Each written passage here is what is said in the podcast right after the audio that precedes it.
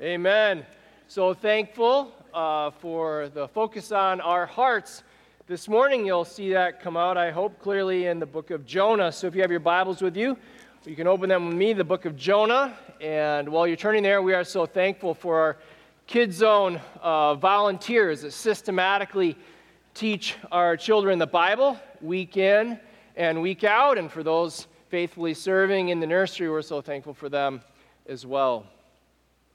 This morning, we're talking about, as I mentioned, tuning our hearts to God's heart. Uh, this is, I think, really important because our hearts are instruments that so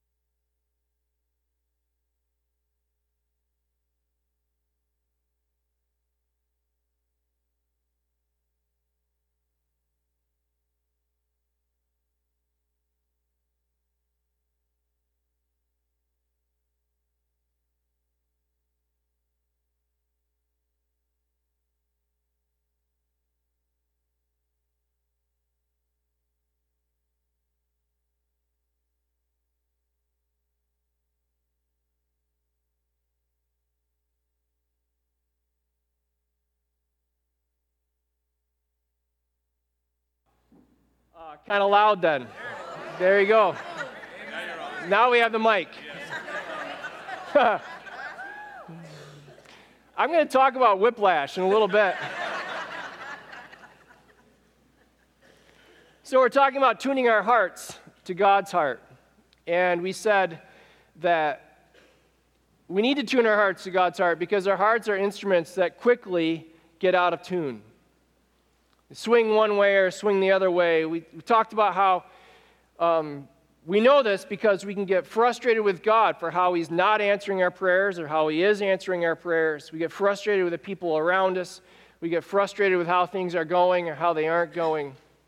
We get frustrated. And if, and if you're like, well, I never get frustrated with God, well, wait till I give you some examples of ways to get frustrated with God. You might connect with some of them. And what I also want you to know is that to tune our hearts to God, we really need God's help.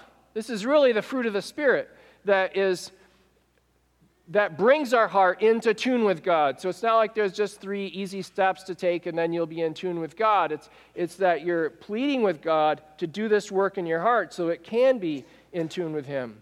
So we're talking about being, having our hearts in tune with God. And so what I'd like, my goal for this morning and how I want to try to help you is for you to be able to leave here knowing what you will do to turn your, tune your heart towards God's heart. So, we're in the book of Jonah, as I mentioned, and you remember in the book of Jonah, God says, Jonah, I need you to go to Nineveh. Jonah, go to Nineveh and call out against that city. Jonah flips God off and runs the other way. And in running the other way, he goes down to Joppa. At Joppa, he goes down into a boat. Once he's on the boat, he goes down into the hold and lays down to go to sleep. Jonah running from God is a process downward. God says, in effect, you want to go down? I'll take you down a little deeper than you want to go. And so he hurls a storm and one thing leads to another, and they have to hurl Jonah overboard, and so they do. And God appoints a fish and takes Jonah very, very deep. So, where Jonah will pray, it's one of the deepest prayers in the Bible, probably because Jonah is down deep, as anyone gets in the Bible. And Jonah prays, The seaweed is wrapped around my head, and I'm at the root of mountains. Jonah is down very, very deep. And just gives thanks for the Lord's salvation. The Lord speaks to the fish. The fish vomits Jonah out onto dry land. Jonah makes the hike because God comes to him again and calls to him again to go to Nineveh and call out against the city. This time he does it, he goes, and it works. Nineveh repents. And Jonah is angry. Jonah is still in over his head. It's a good thing there is grace for when we're in over our head. Let's pray and then we'll pick it up.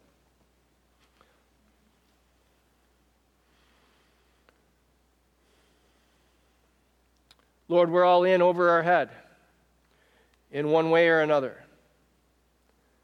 Lord, meet us with your grace by grabbing us by the heart and pulling us to yourself. Let us surrender to you what we won't surrender to you. Let us submit to you what we're mad about.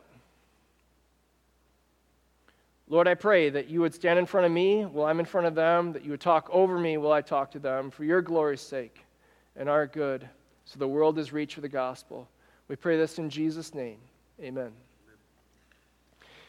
We're in Jonah chapter 4, verse 1, and we read, But it displeased Jonah exceedingly, and he was angry. Okay, what displeased Jonah exceedingly? The fact that God relented from destroying Nineveh. Jonah was like, Those Ninevites are evil and they need to be wiped from the face of the earth. And it'd be great if they could suffer for a while before they're wiped from the face of the earth. Jonah hated the Ninevites, wanted them to be destroyed. Uh, there's a footnote on, but it di- displeased Jonah exceedingly if you have the English Standard Version. And if you do, maybe you could look at it and uh, read what it says. If you don't, I'm going to put it on the board here. The Hebrew, I just lost, uh, just lost the feed. There it is. is. Has it been up there the whole time? Okay, so it just went out back here. So if I turn around and look, then that's what's going on. So the Hebrew says it was exceedingly evil to Jonah. So Jonah sees that Nineveh has been spared, and Jonah's like, God, that is a moral evil that you spared Nineveh. Do you see that? Jonah's like, God, this is such a bad decision for you to spare Nineveh. Here's, here's Jonah's deal Jonah wants to be God of God and tell God what's good and tell God what's evil. And the fact that God is being God different than Jonah would be God makes Jonah mad. And I'm saying I can relate to Jonah. I am Jonah and he is me. Because there's times when God is God, not like I want him to be God, and I get mad. But it displeased Jonah exceedingly. Jonah was utterly disgusted with God, and he was angry. And he prayed to the Lord and said, Oh Lord, is this not what I said when I was yet in my country? Like I knew this is gonna how it was gonna go, and this is why I fled. So remember, God calls Jonah, go to Nineveh. Jonah flips God off and runs the other way, gets on the boat, and this is why. So Jonah's telling us his motives. He says, This is why I made haste to flee to Tarshish, for I knew that you are a gracious God and merciful and slow to anger, abounding in steadfast love and relenting from disaster. Like I knew that you would spare them all along, and that's why I ran away because I didn't want them to be spared.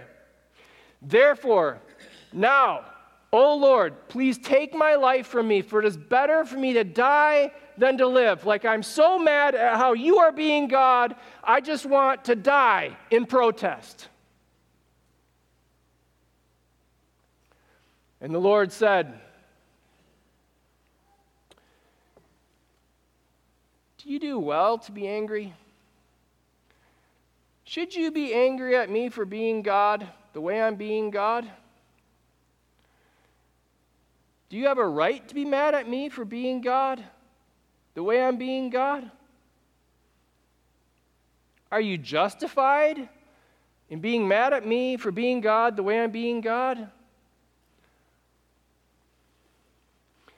And Jonah went out of the city and sat to the east of the city and made a booth for himself there. Now, why did he do that?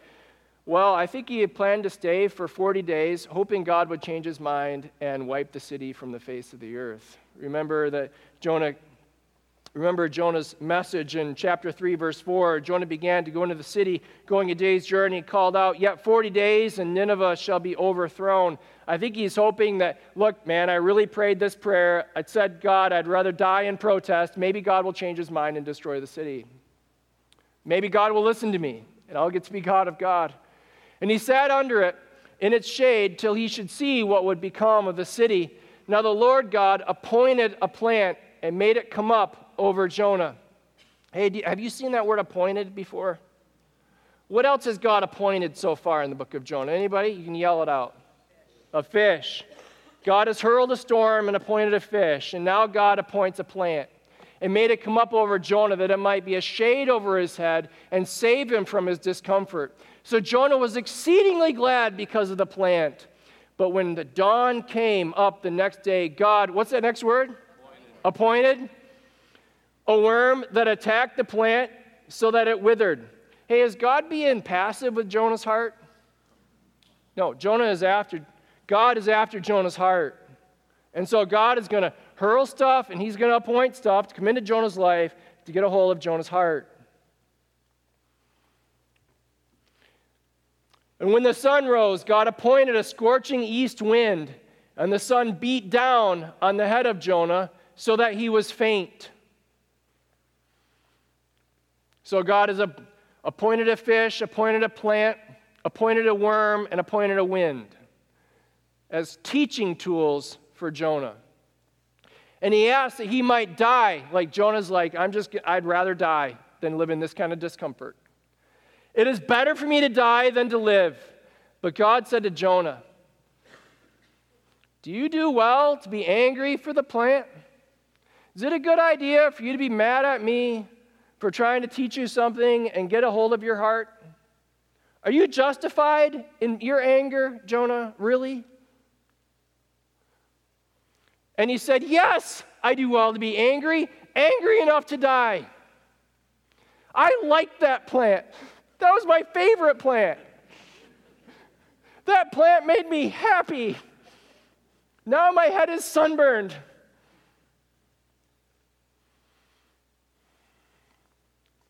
And the Lord said, You pity the plant. Pity is an important word in Jonah. You pity the plant, for which you did not labor, nor did you make it grow, which came into being in a night and perished in a night. And should I not pity Nineveh? That's that word, pity again. Can I not pity Nineveh? That great city in which there are more than 120,000 persons who do not know their right hand from their left, and also much cattle. In other words, Jonah, Jonah, look, you've got your plant that you love, okay?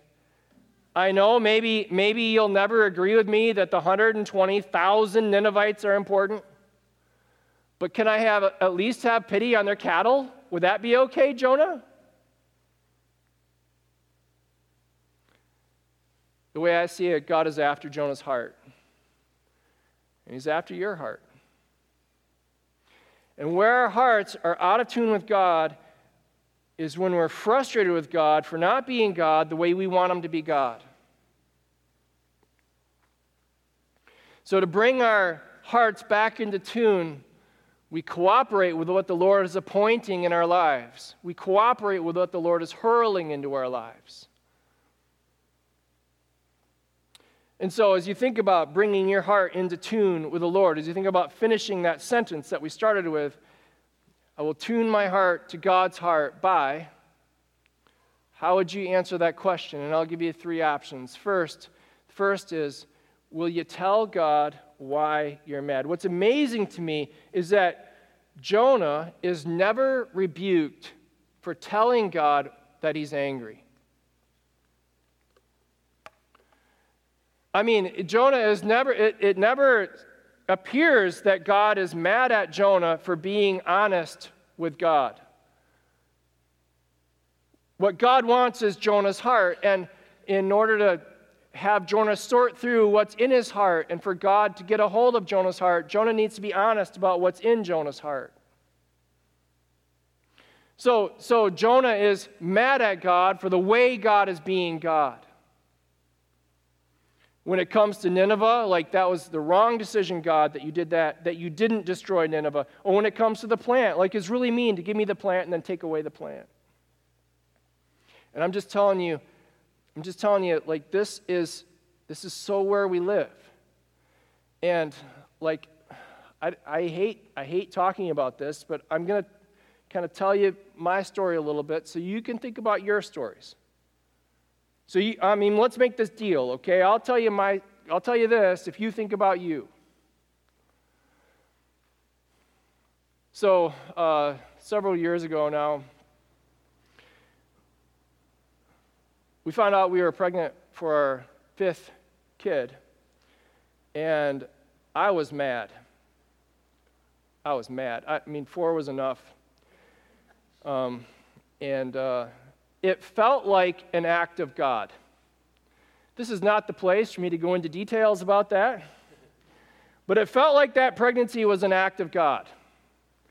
And I was mad at the world but I knew, I knew I had to get my heart right. Like I knew I couldn't stay mad. And so, in order to align my heart with God, I started giving thanks for this pregnancy, this baby, every day, especially at dinner. So, dinner time comes around. I thank God for this pregnancy every day. So, Cheyenne can hear me thank God for this pregnancy. So, God hears me give thanks for this pregnancy. So, my heart is a little less hard and a little bit more soft and more in line with God.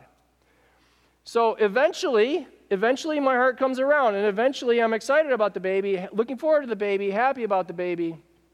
And and then, I mean, you know the story if you've been here for a while, and then Justice was stillborn. Looked just like our other kids. I mean, just like our other kids. Cheyenne had heard the heartbeat that morning. We go in, we think it's going to be a regular delivery, and and it wasn't. I'm like, man, that felt like whiplash. Like, why would you give me something that I didn't really want, have my heart warm up to it, and then take it away? I'm like, that's not how I would be God if I was God. You see that? When do you, when do you feel like that? That's not how I would be God if I was God. That's Jonah's heart. That's not how I would be God if I was God.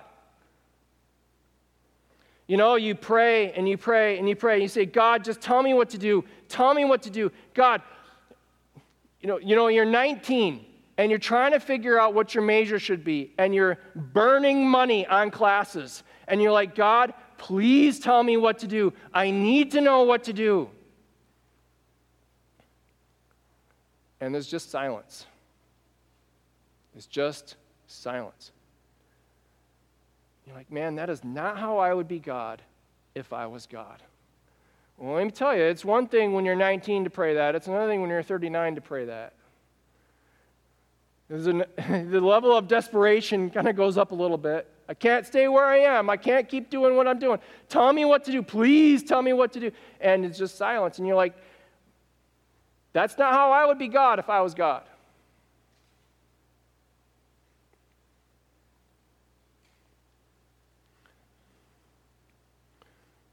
Like, you pray for your loved one, you pray for your loved one, you pray for your loved one, you fast, you plead with God for your loved one. Please heal their heart. Please heal their body. Please heal their mind. You know, please get a hold of them. Please change them for good. You plead with God and you plead with God, and it's just nothing happens. And you're like, God, that is not how I would be God if I was God.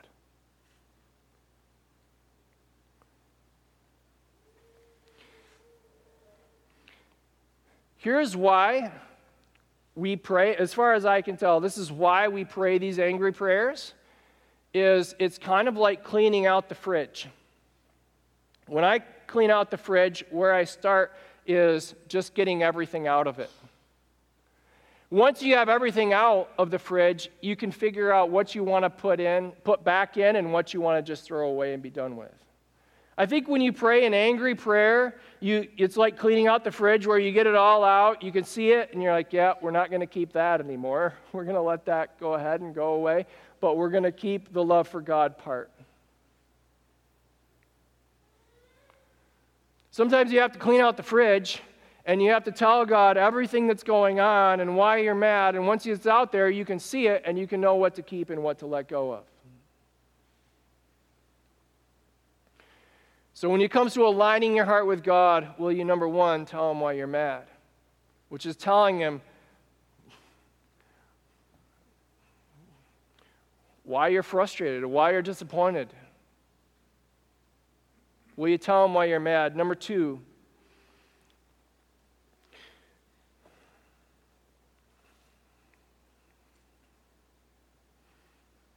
Will you remember how he has loved you and how he has been patient with you? So remember, Jonah runs from God, and God hurls a storm, and then God appoints a fish. And Jonah is in the belly of the fish at the root of mountains with seaweed wrapped around his head. And Jonah, and Jonah prays near the end of that prayer in Jonah chapter 2 he prays, Those who pay regard to vain idols forsake their hope of steadfast love. He's like, Look, God loved me when I did not deserve it. He really did.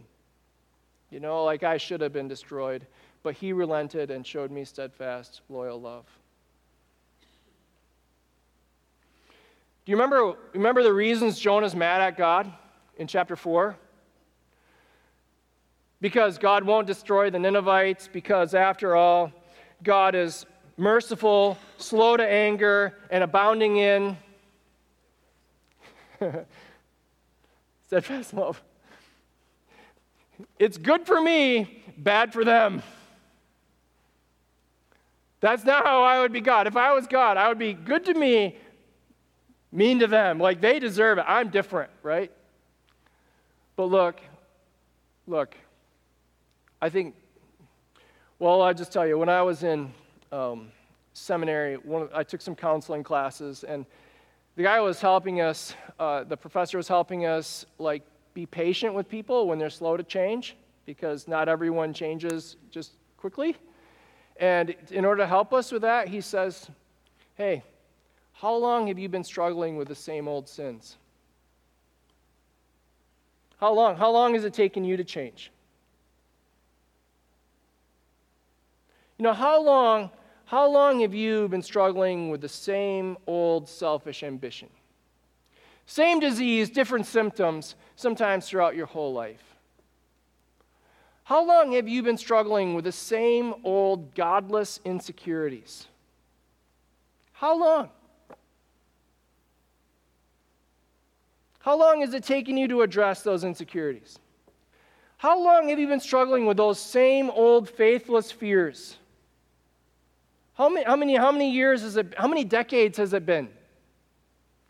How long have you desired treasures here on earth rather than treasures in heaven?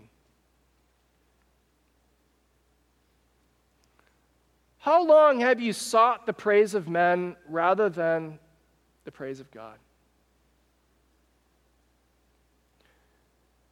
If God has been patient with you, can God not be patient with them? If God has not, if God has been patient with you and God is being patient with them, can you be patient with them? Can you be patient with them? Can I be patient with them the way, same way that God has been patient with me? Remember how we were lost in our sin, how we were in over our heads, how we were drowning in our sin, and, and it was bigger than us and stronger than us, and how God saved us from our sin. Can we not be patient with them while God rescues them?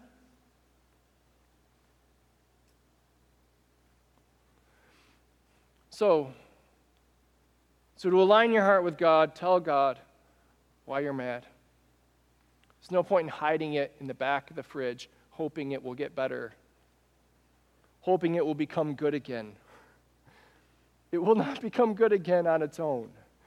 Get it out and deal with it. Will you tell God why you're mad? Number two, will you remember how He has loved you? And then number three, will you ask Him for His heart? So in Jonah chapter 4, verse 11, you remember what God's heart is? God heart, God's heart is beyond all comprehension for Jonah. God's heart is compassion for the Ninevites. And so God says, Should I not pity Nineveh? They don't even know their right hand from their left. Can I not have pity on them when they don't even know what they're doing? It just reminds me so much of Jesus. When Jesus is dying on the cross for our sins, Jesus has been tortured almost all the way to death. He's been beaten, mocked, bloodied. He's hungry, he's thirsty, he's exhausted. He's hanging on the cross. Remember what he says? He says, Father, forgive them, for they do not know what they're doing. Not heart of compassion versus a heart of contempt. Like, this is what I'm saying with this is the fruit of the Spirit. For you and I to have this, what comes natural for us is not the compassion that you see in Jesus for his enemies, what you see in God's heart for the Ninevites. What comes natural to us is not compassion. What comes natural to us is contempt. They're mean to me, so I'm going to be mean to them. They hate me, so I hate them. That's what comes natural. What comes natural to us is to do what Jonah did and condemn people. What is supernatural, what is the work of the Spirit, is Jesus taking our condemnation onto himself and dying in our place. What is supernatural is, is when we would say, God, I, I will love them with dying on the cross love with your help. I will love them like you have loved me. What comes natural is constricting the people that God loves, like saying, I, I know who God loves, same people I love. Same people that look like me, talk like me, act like me. Constricting who God loved, like Jonah constricted who God loved to him and his. What is supernatural is what Jesus did, and he commissioned us to go to the Ninevites because we're Ninevites ourselves.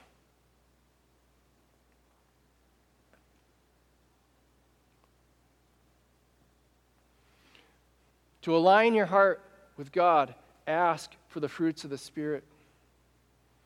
This, this is something that God does in us through Holy Spirit supernatural work.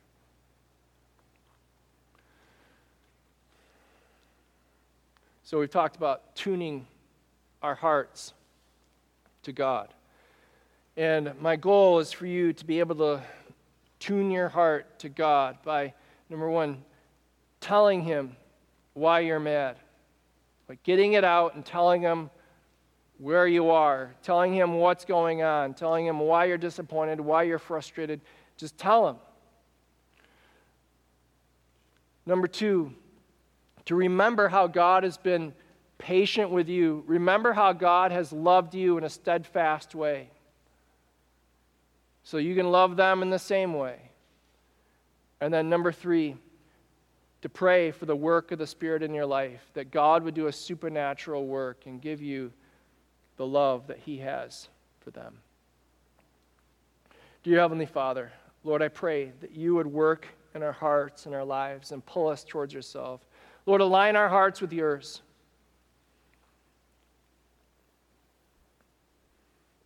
We pray this in Jesus' name. Amen.